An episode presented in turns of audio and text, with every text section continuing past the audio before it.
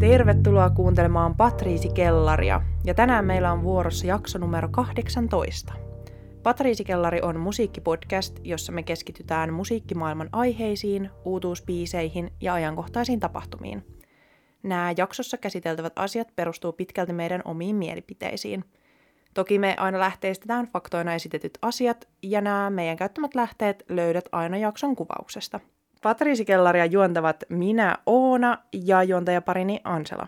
Moikka moi! Tässä jaksossa me käsitellään Kisun ulostuloa Instagramissa. Hän pyytää anteeksi aikaisempia tekojaan.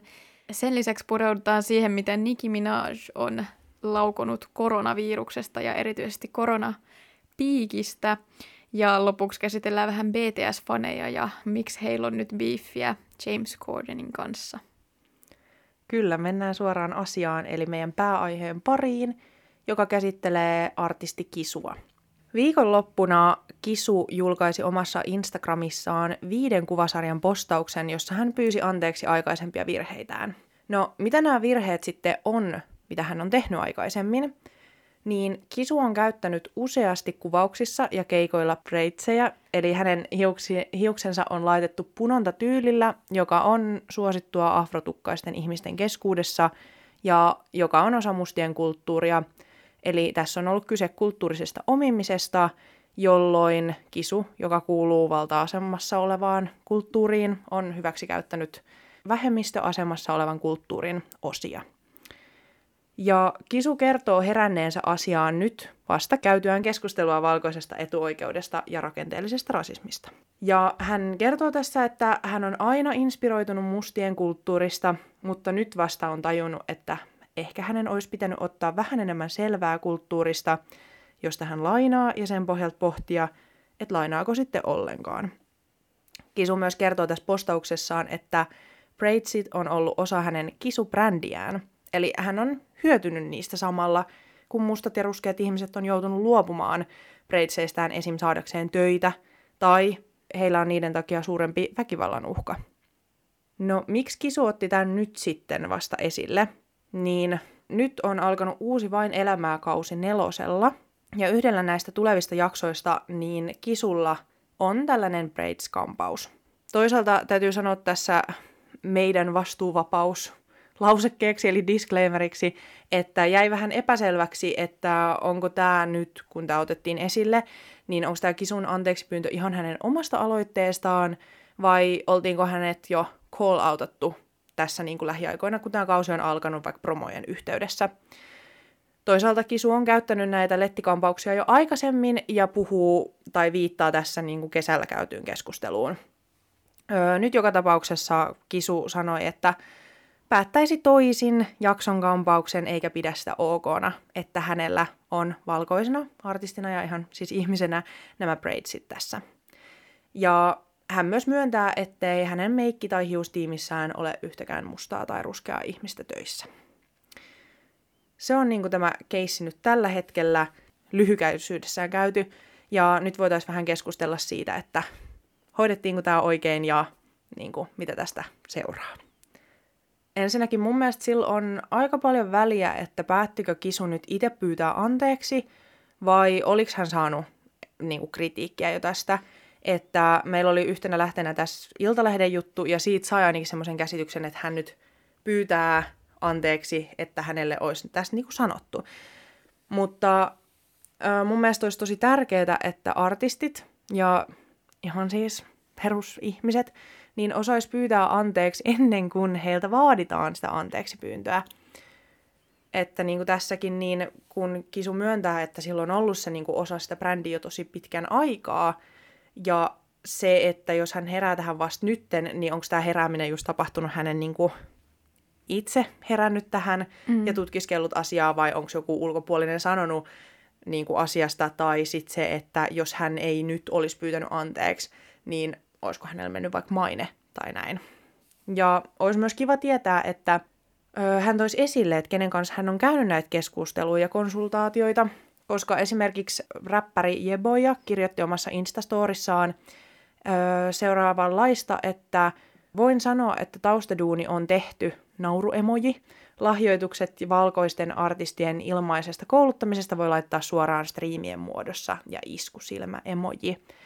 Niin tämänkin voisi niinku tulkita, että, että Jeboja on esimerkiksi käynyt näitä keskusteluja Kisun kanssa, mutta se, että niin kun jos sitä ilmasta duunia on sitten mustat ja ruskeat ihmiset siellä taustalla tehnyt, että nyt tämmöisen koko luokan artisti tajuisi kesällä 2021, että tämä ei nyt ehkä ole ihan okta, niin se olisi myös ihan kiva tuoda esille tässä. Niin, nimenomaan. Ja me ollaan aikaisemminkin puhuttu tästä laajemmin yleisesti musiikkiskenessä tapahtuvasta kulttuurisesta omimisesta ja miksi se on ongelma. Esimerkiksi meidän yhdessä teemajaksossa niin hip-hopin kontekstissa, että minkä takia kulttuurinen omiminen on todella iso ongelma ja mitä, miten sitä pitäisi kunnioittaa ja miten sitä pitäisi tuoda esiin kannattaa käydä kuuntelemassa sieltä tarkemmin tätä aihetta, mutta siis ylipäätään, jos nyt kommentoin tätä aihetta sellaisenaan, niin on kiva, että valkoiset artistit vihdoin puuttuu omiin virheisiin ja ymmärtää sen, mitä, mitä on tapahtunut ja miksi ei ole ok, ja korjaa sitä omaa toimintaa, mutta just toi, mitä sä sanoit, että pitää oikeasti ymmärtää se ongelmallisuus, ja sen pitää lähteä sieltä niin itsestä, eikä siitä, että joku huomauttaa, että hei, huomasin, että sulla on promoissa braidsit, että niin tämä ei ole hirveän ok. Ja se korjausliike pitäisi myös lähteä sieltä omasta halusta, eikä just reaktiona. Ja ylipäätään aika paljon on pukeutumisessa ja muodissa ja hiuksissa ja meikissä semmoisia ongelmia kulttuurisista näkökulmista ja siitä, että esimerkiksi valkoiset saattaa glamorisoida jotain piirteitä tai kauneusihanteita, mutta sitten ne on vähempi arvoisia tai halventavia sitten niillä, niillä kenellä ne on sitten oikeasti kulttuurin kuuluvia asioita. Esimerkkinä vaikka meikkauksesta tämä uusin Fox Eye-trendi, jota sitten on aika paljon kritisoitu siitä, että esimerkiksi kun asialaisilla on saatettu heittää rasistista juttua heidän silmänmuodosta, mutta sitten valkoiset ihannoi tällaista sliikkiä luukkia, niin se on aika, aika ongelmallista ja ristiriitasta. Mutta nämä kaikki on tosi pieniä askelia, joita otetaan ja niin kun tietenkin oikeaan suuntaan tämäkin menee. Ja on tärkeää, että ylipäätään mietitään niin kuin laajempaa kontekstia tämmöisissäkin asioissa kuin pukeutuminen tai hiukset ja meikki. Jep, se on totta. Ja just se, että tämä on taas vaan just se yksi pieni osa. Ja nyt ehkä ihmiset osaa tästä lähteä just kiinnittää huomiota ö, ihmisten hiustyyliin, ehkä myös siihen meikkiin, niin että ihmiset osaa ehkä näihin kiinnittää huomiota ja sitten helposti on just silleen, no nyt tolla noin breitsit ja tolla oli tolloin noin breitsit ja silleen, että myös se, että tässä taas saisi sen just siihen laajempaan kontekstiin, että se on hyvä, että on taas niin kuin tosi konkreettinen esimerkki, että tämä ei ole ok ja miksi tämä ei ole ok ja se tulee kuitenkin artistilta, jolla on niin kuin, tosi paljon valtaa ja näin, että hän voi sillä omalla esimerkillään näyttää, että tein väärin, pyysin anteeksi, näin sen anteeksi pyynnön voi tehdä kunnolla ja tästä eteenpäin en käytä ja tiedän miksi mm. en käytä. Niin tämä on mun mielestä myös silleen ihan aika silleen rautalangasta väännetty konkreettinen esimerkki, mutta just se, että sen ei pitäisi jäädä vaan näihin breitseihin. Niin, ja kyse ei ole just siitä, että no nyt ei saa niin kuin valkoinen artisti käyttää mitään lettejä hiuksissa, vaan just se, että jos se on joku semmoinen asia, mikä on selkeästi lainattu jostain kulttuurista, niin silloin se on ongelmallista, jos, ei, niin kuin, jos se on just sitä omi, kulttuurista omimista, eikä vaikka kulttuurista lainaamista tai sen kunnioittamista siinä, että oikeasti tiedostetaan se, mistä se tulee, mitä siihen liittyy, ja että siinä vaiheessa, jos valkoinen hyötyy siitä, niin kuin just jossain esiintymis ulko asussa vs. että joku niin kuin oikeasti voi joutua väkivallan kohteeksi sitten taas omassa kontekstissaan siihen, niin se on, se on todella ongelmallista silloin. Ja toivottavasti tästä nyt niin kuin saataisiin tätä keskustelua myös niin kuin enemmän aikaiseksi, että tämä ei olisi vaan tämmöinen niin kuin lyhyt kaari taas kerran, koska myös se, että Kisuha oli nyt poistanut Instagramistaan kommenttikentän, mm. tai että sä et voi kommentoida enää siihen kuvaan, niin myös se, että, että siellä oli kai lähtenyt vähän laukalle tämä kaikki, niin Kisu kuitenkin kannusti siinä niin kuin jatkaa sitä keskustelua, ja varmasti hänellä on paljon opittavaa, ja niin, monella niin. muulla valkoisella ihmisellä on paljon opittavaa, niin myös se, että toivois, että se ei nyt vaan jäisi tähän, koska ihmiset ei osaa keskustella asioista. Ja just se, että siellä kommenttikentässä, mitä mä nyt ehin lukea niitä, Niin oli just perus, että minun mielestä tämä ei ole kulttuurista omimista, että eikö saa jotenkin ihannoida ja tuoda esiin sitä, että arvostaa jotain kulttuuria, mutta kun nyt ei ole kyse siitä. Ja se on mun mielestä niin kuin myös hyvä, että se muutos lähtee myös sieltä jostain julkisuuden henkilöstä, että ehkä se sitten tavikselle voi olla helpompi edes aloittaa pohtimaan sitä asiaa, kun sitten että jotenkin vaikka että joku, että se asia tulisi suoraan omalle kohdalle tai jotenkin näin. Niinpä, koska kuitenkin se, että me pidetään artisteja ja julkisuuden henkilöitä jonain niin kuin ihailun kohteena ja otetaan niistä niin kuin mallia esimerkkiä silleen, että hei, että jos toi pukeutuu tolleen, niin mäkin voin. Niin myös se, että, että ne artistit ei anna meille jotain vahingollisia malleja, mitä me aletaan sitten toistamaan. Mm. Niin ja siis Kisuhan ei ole todellakaan ainut henkilö Suomessa tai artisti, ketä on käyttänyt vaikka näitä braidseja tai syyllistynyt johonkin muuhun, mikä lasketaan kulttuuriseen omimiseen, niin vaikka tämäkin, tästä sun, syntyi aika iso keskustelu ja tämä postaus levisi aika paljon somessa, mutta niin kuin siinä kaikessa suuressa kokonaisuudessa on aika pieni juttu, niin mutta silti niin kuin, totta kai tärkeä askel. No mutta ehkä tässä niin kuin päällimmäisenä jäi semmoinen tunne, että tässä niin kuin artisti oikeasti oli pohtinut näitä asioita, koska se mitä mekin ollaan niin kuin keskusteltu näissä jaksoissa, niin aika usein me huomataan, että tämä ei nyt mennyt ihan niin kuin putkeen tämä anteeksi pyyntö tai tässä ei nyt oikeasti ihan hiffattu, niin ehkä en mä tiedä, onko tämä sitten niinku turhan aikaista ja ilo, iloita asiasta, kun tämäkin oli vaan niinku näin pieni juttu, mutta tuntuu, että ihan pikkasen nyt oikeasti mennään eteenpäin ja ihmiset yrittää edes niinku ajatella, että vaikka se tapahtuisikin vasta nyt ja nyt vasta kesällä on herätty ja niin kuin näin, mutta kuitenkin, että tämä menee vähän se eteenpäin edes. Niin, se on ihan totta, että nyt viime kesänä käytiin se keskustelu näistä ongelmakohdista ja nyt sitten tehdään niitä tekoja Niinpä. pienin askelin, mutta kuitenkin. Jep. No mut mennään sitten seuraavaan aiheeseen ja siirrytään tonne valtameren toiselle puolelle Yhdysvaltoihin. Joo. Öö, mietitkö yhtään, että miksi Nicki Minaj ei ollut tänä vuonna Met Galassa tai Viemeisissä? Tai huomasitko edes, että hän ei ollut siellä? No itse asiassa mä en niinku edes muista hän yhdestäkään metkaalasta. Okay. No, hän ei nyt kuitenkaan ollut siellä tänä vuonna. Hmm. Ja syy tälle, tai ainakin yksi syy, on se, että Gaalan osallistujilta vaadittiin tänä vuonna koronarokotus, ja hänellä sellaisia ei ole. Yksi syy on myös hänen vastasyntynyt lapsi, jonka kanssa hän haluaa nyt olla. Ja Met Gala siis järjestettiin New Yorkissa noin kaksi viikkoa sitten, ja nyt se järjestettiin välivuoden jälkeen, koska yllättäen korona myös tätä oli siirtänyt. Ja kyseessä on siis yksi vuoden odotetuimmista muotitapahtumista ja tänä vuonna tosiaan osallistujilta vaadittiin rokotukset ja kasvomaskin käyttö. No mutta myöhemmin Nicki Minaj kommentoi poissaoloaan ensin Twitterissä näin lyhennetysti, että jos otan rokotteen, se ei ole metkaalaa varten. Otan sen, kun minusta tuntuu, että olen tutkinut asiaa tarpeeksi. Teen niin juuri nyt. Mutta tämä ei jäänyt tähän, mm. vaan hän kertoi myös tarkemmin taustoja sille, miksi ei ole vielä ottanut rokotetta. Nimittäin Nicki Minaj siis lopulta väitti, että koronarokote olisi tehnyt hänen serkkunsa kaverista impotentin – ja hän twiittasi näin, että serkkuni Trinidadissa ei ota rokotetta, koska hänen ystävänsä otti sen ja hänestä tuli impotentti. Hänen kiveksensä turposivat. Hän oli menossa naimisiin muutaman viikon päästä. Nyt kumppani perui häät. Ja... Siis tämä kuulostaa sellaiselta, niin kuin jossain Tumblrissa on kiertänyt joskus joku, että jos et jaa tätä, niin menetät hampaasi tyylinen juttu.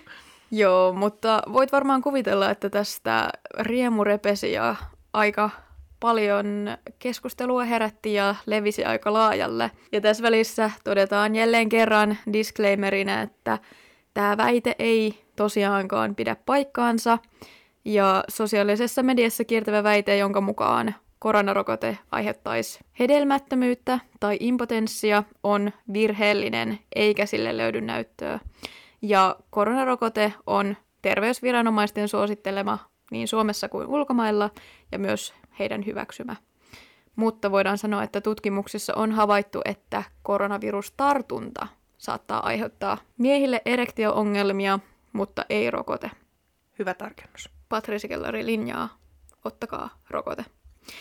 Mutta lopulta tähän puuttui myös Trinidadin ja Tobagon terveysministeri. Ja hän antoi lausunnon, jonka mukaan maassa ei ole tiedossa tapauksia, jossa koronarokotteella olisi ollut sivuvaikutuksia kenenkään kiveksiin.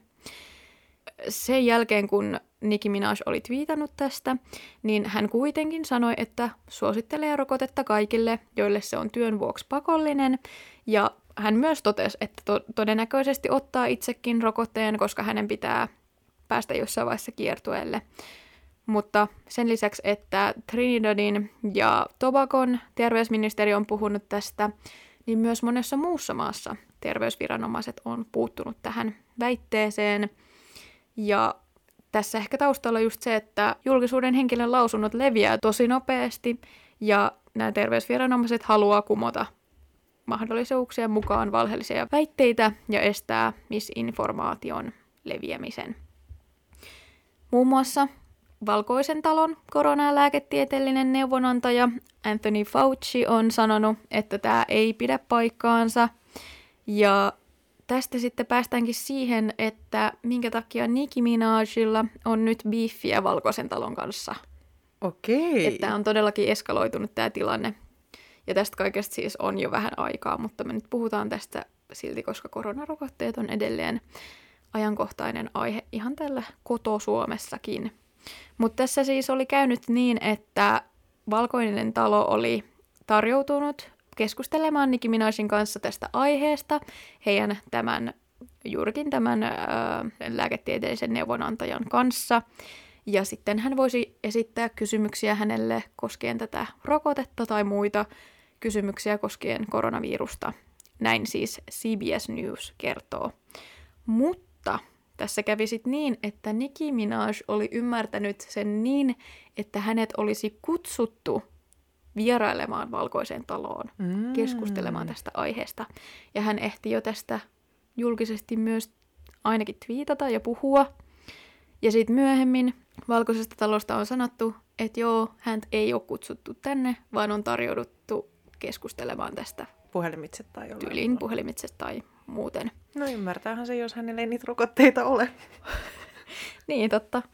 Ja voidaan todeta, että Niki sitten hermostui tästä, että nyt väitetään, että hän on valehdellut siitä, että hänet olisi kutsuttu valkoiseen taloon.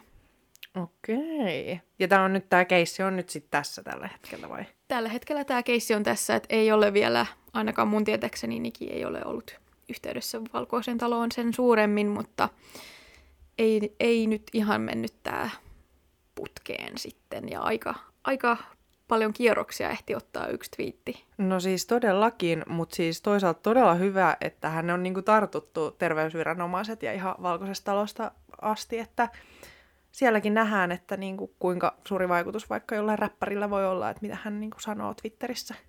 Joo, siis tässä just on merkittävää munkin mielestä se, että kuinka moni terveysviranomainen tähän puuttu ja antoi lausuntoja, mutta siis toki tietty tässä voi olla se kaikki mediahuomio, koska tämä nyt oli niin erikoinen keissi, että myös se johtaa siihen, että asiantuntijat on varmasti kutsuttu kommentoimaan tätä aihetta, mutta siis ylipäätään se, että artistien sanomisia oijotaan noin suuresti ihan niin kuin terveysviranomaisten puolesta. Ja ehkä tämä nousi esiin just siksi, että nyt tässä oli kyseessä niin erikoinen väite ja taustatarina, että myös hänet on jätetty suurin piirtein alttarille. ei nyt sentään, mutta melkein. Mutta sitten tälle ei niinku yksinkertaisesti vaan löydy tieteellistä pohjaa, niin todella hyvä, että se sitten kumotaan.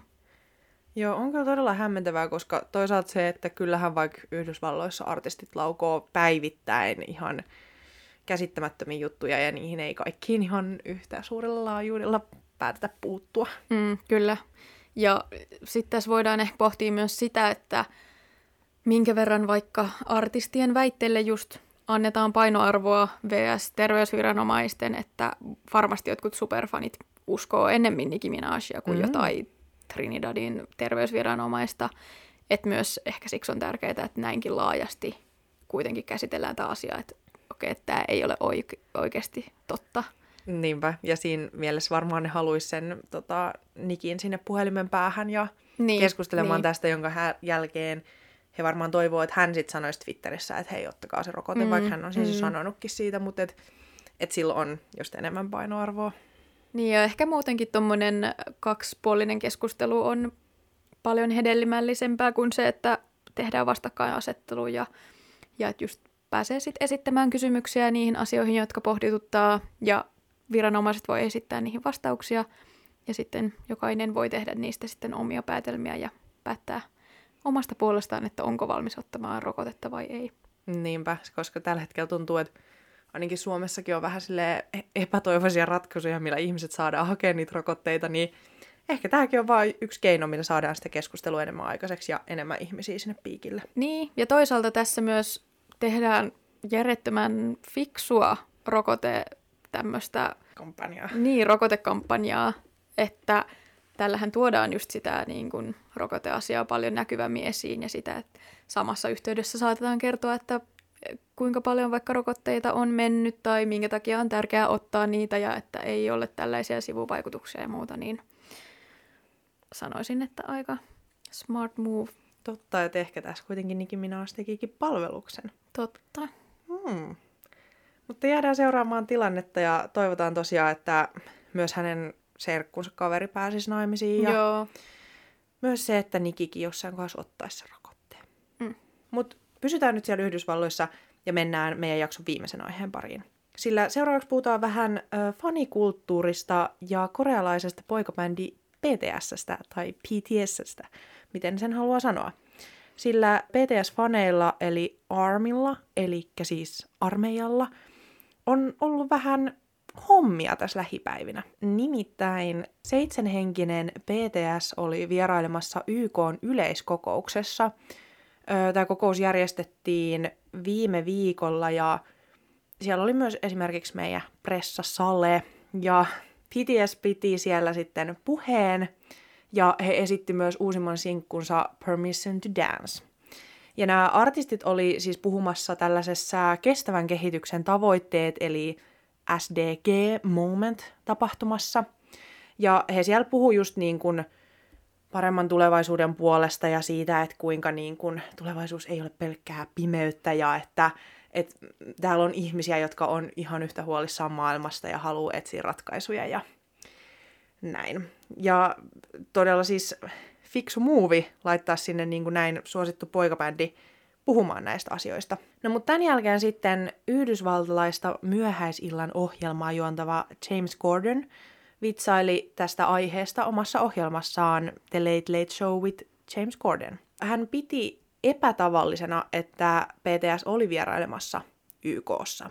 Tämän lisäksi hän vitsaili sillä, kuinka nyt ensimmäistä kertaa 15-vuotiaat tytöt kaikkialla maailmassa toivoo, että ne olisi YK pääsihteeri Antonio Guterres. En varmaan lausu sukunimeä oikein, mutta kuitenkin. Tästä sitten PTS-fanit ei tykännyt useammasta syystä, ja käydään nyt nämä syyt läpi.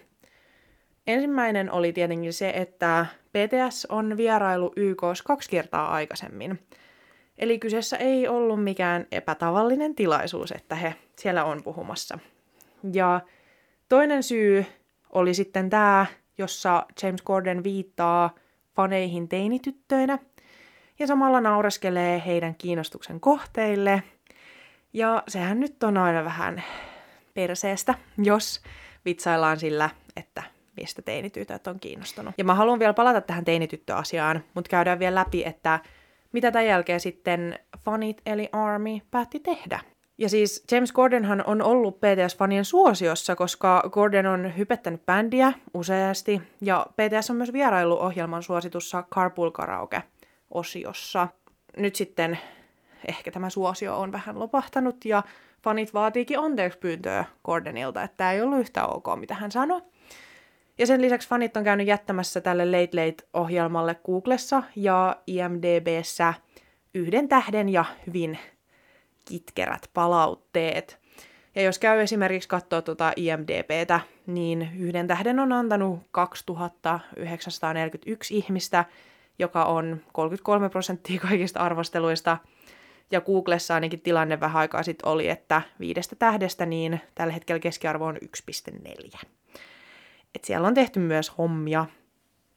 Tämän jälkeen sitten YouTubesta poistettiin tämä kyseinen pätkä, jossa Gordon näitä asioita sanoo. Ja tämän anteeksi pyynnön lisäksi niin fanit vaatii, että Gordonin lisänimi Papa Mochi halutaan perua. Ja tota, tämä lempinimi on siis tullut Carpool Karaoken yhteydessä, ja jos te ette ole nähnyt tätä kyseistä jaksoa, niin mä vaadin, ettei jokainen mene katsoa sen tämän, kun te olette kuunnelleet tämän meidän jakson ensin, koska mä nauran sille aina vedet silmissä, ja mä katson sitä aina, kun mulla on hyvin tyhjä olo, koska se video antaa mulle elämän. Niin kannattaa mennä katsoa se. Mutta tota, tämä on nyt keissi tällä hetkellä. Mä en osaa oikein sanoa, että oliko tämä nyt niinku Gordonilta kuin paha juttu heittää tällaista, koska kuitenkin se on ehkä osa tällaista niinku stand-up-komiikkaa sun muuta, että vähän silleen typistetään ja puhutaan jostain tietystä ihmisryhmästä. Tietenkään tässä ei nyt ketään silleen ihan hirveästi loukattu, mutta ehkä nyt Gordon kuitenkin kaivoi itselleen kuopan, koska hänellä on tähän mennessä ollut pelisilmää siinä, että hän on niinku kutsunut vieraita, jotka on todella suosittuja – niin se on varmaan aika paha, että nyt tota, BTS-fanit on vihaisia Gordonille. Niin, ja siis ylipäätään, niin mitäpä teinitytöt ei saisi tehdä ilman, että joku nauraskelee sille tai että joku vähättelee sitä tai muuta, niin aika peruskeissi ja aika väsynyttä touhua. Mutta siis, joo, komedia on komediaa ja vitsi on vitsiä, mutta kyllä siis ymmärrän myös heidän näkökulmasta, että minkä takia kyseinen asia saattaa ärsyttää. Siis todellakin. Ja siis just tämä, mistä halusin puhua, että et ei varmaan siis ole yhtäkään asiaa, mistä teinityttö ei voisi olla kiinnostunut ilman, että siitä dissataan siitä. Jotenkin tämä, että, niinku, että tämä voisi olla ainut syy, miksi tyttöä voisi kiinnostaa joku YK pääsihteerin pesti, niin en, en vaan jaksa. Siis ärsyttää muutenkin se, että siis tyttöjä ja fanittamista pidetään jotenkin ihan siis hysteerisenä ja sekopäisenä juttuna – ja että tytöt ei olisi niin kuin vakavasti otettavia kuuntelijoita, vaan että artistista tulee jotenkin arvostettu ja vakavasti otettu vasta sen jälkeen, kun se saa niin kuin myös muita kuuntelijoita. Vaikka sitten taas toisaalta nuorilla naisilla on ihan todella paljon valtaa ja ne antaa aika monelle artistille elannon pöytään. Et esimerkiksi senkin takia mä tuon ihan raivostuttavan usein esille sitä, että mä oon direktioner, koska mä haluan ounaa sen ja näyttää, että siinä ei ole niinku mitään hävettävää ja se, että niinku todellakin pelkäisin kaikkia faniryhmiä, koska niissä on voimaa ja yhteisöllisyyttä ja mä uskon, että jokainen fanittava teinityttö, niin niissä on tulevaisuus. Niin, ja siis jos miettii vaikka ihan yleisellä tasolla, että aikuiset miehet riehuu ja käyttäytyy ihan paskasti jossain jalkapalloa yleisössä, tai jääkiekkoyleisössä tai missä tahansa urheilutapahtumassa, niin se on niinku ihan ok. Mm. Mutta sitten niinku jotkut kiljuvat teinitytöt on niinku maailman naurettavin asia. Niin vähän niin kuin tuplastandardit tässä haiskahtaa. Siis todellakin.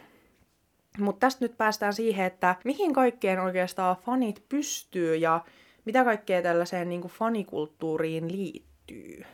Joo, koska tätä fanikulttuuria voidaan oikeasti katsoa paljon isommasta näkökulmasta ja nyt 2021 niin fanitus ei ole pelkkää fanitusta tai bändien fanitus tai fanina oleminen tai superfanina oleminen, koska siis muistan itsekin, kun olen joskus teinityttönä fanittanut poikabändejä tai laulajia tai muita, ja se ei ole pelkästään sitä, että striimataan jotain musiikkia, vaan siihen liittyy aika paljon ja siihen kulutetaan paljon aikaa. Siis se on omistautumista 247.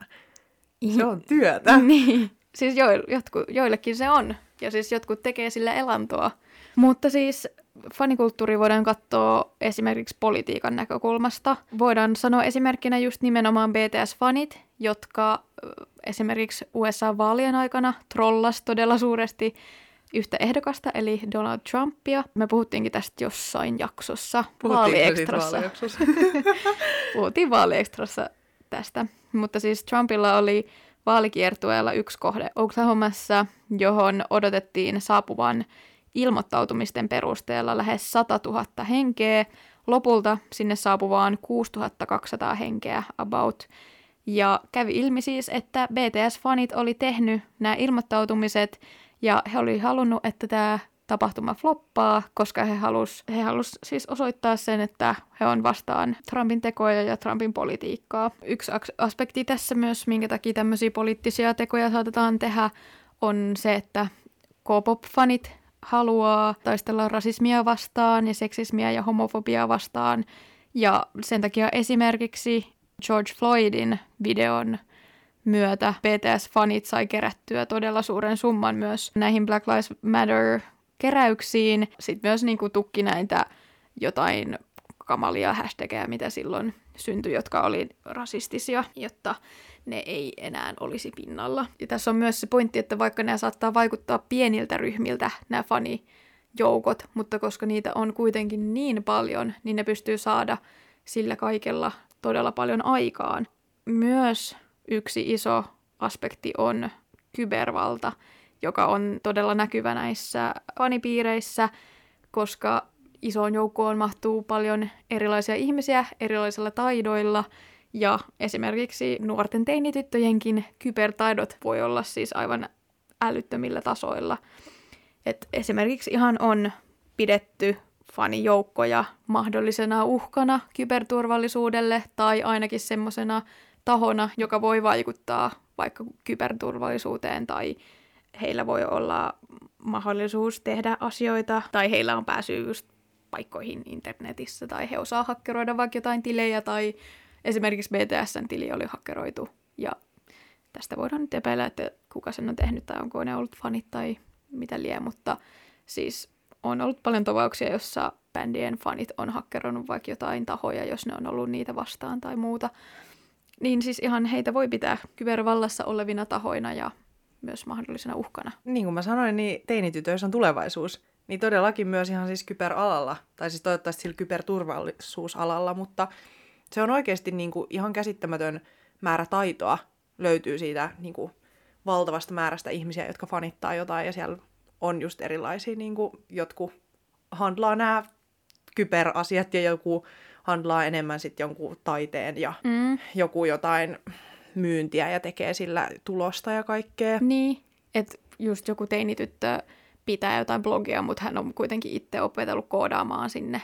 Nimenomaan. Ja siis ihan esimerkkejä on niinku perustasolta, että kuinka suuret aallot on aina jossain, jos on vaikka jotain äänestyksiä tai yleisöäänestyksiä, että nämä fanit todellakin pistää sinne kaikkeensa. Siis todellakin. Ja myös se, mä näin tämän tota, TikTokissa, mutta siinä sanottiin, että nämä kaikki, jotka, jotka on, että kapitalismi on oikea ratkaisu ja raha on se, joka ratkaisee, että se saa ihmisen motivoitumaan, niin oletko ikinä nähnyt fanittavaa teinityttöä, että se niin kuin motivaatio, mikä niillä ihmisillä on, on ihan käsittämätön ja sillä voidaan niin kuin tehdä aivan käsittämättömiä asioita, niin. ihmeellisiä asioita. Ja se valta siis ihan kaikilla alustoilla, että esim. Twitter yhtenä alustana, että he voi oikeasti ohjata sitä, mitkä asiat siellä nousee esiin, että he voi just pämmiä jotain tiettyä hashtagia, että jotkut muut jää piiloon, niin sehän ohjaa sitä, että mistä asioista puhutaan, ja se on aika iso.